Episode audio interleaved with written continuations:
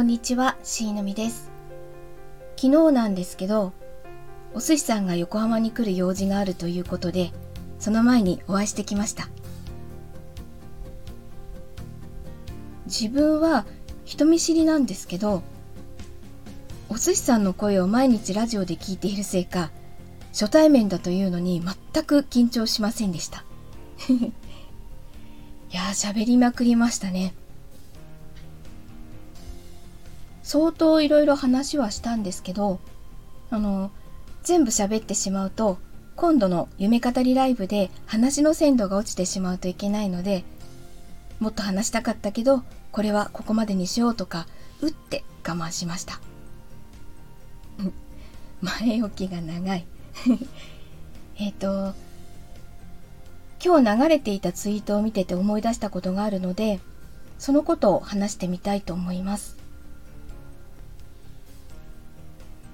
子供の頃は茅ヶ崎に住んでいたんですけど、結構野生児だったので、一人で自転車で江ノ島まで行って、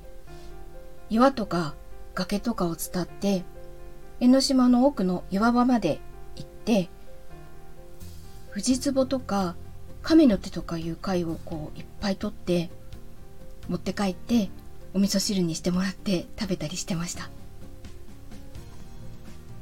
ただ野生の勘だけで生きていたわけではなくて江ノ島に行く前には必ず177に電話をして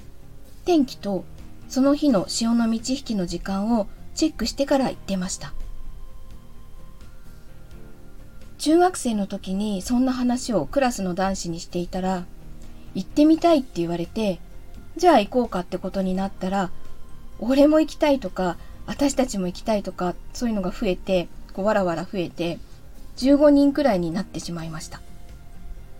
じゃあおにぎりでも持ち寄って向こうで食べようっていうことになって、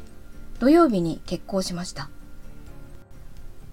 足場の悪い崖と岩場を渡るって前もって言っていたんですけど、まあ予想通り、実際そこに差し掛かると、怖い無理とか言って女子どもがキャーキャー言って進まないんです。そうしたら、男子たちが荷物を持ってあげたり、手を貸してあげたりして、なんとか渡ることができたんですけど、真の実に手を貸してくれようとピタリと横にいた男子が、あの、猿のようにスルスルと難所を渡っていくのを見て、女の子は少しはキャーキャー言った方が可愛いよって言われました。え、なんで？怖くないし一人で渡れるよって言ったら、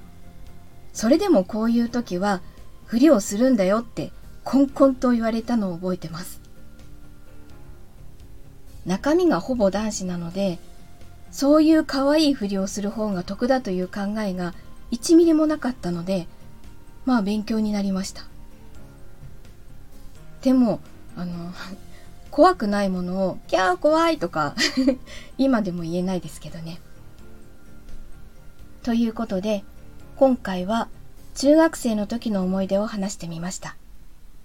聞いていただきありがとうございました。それではまた。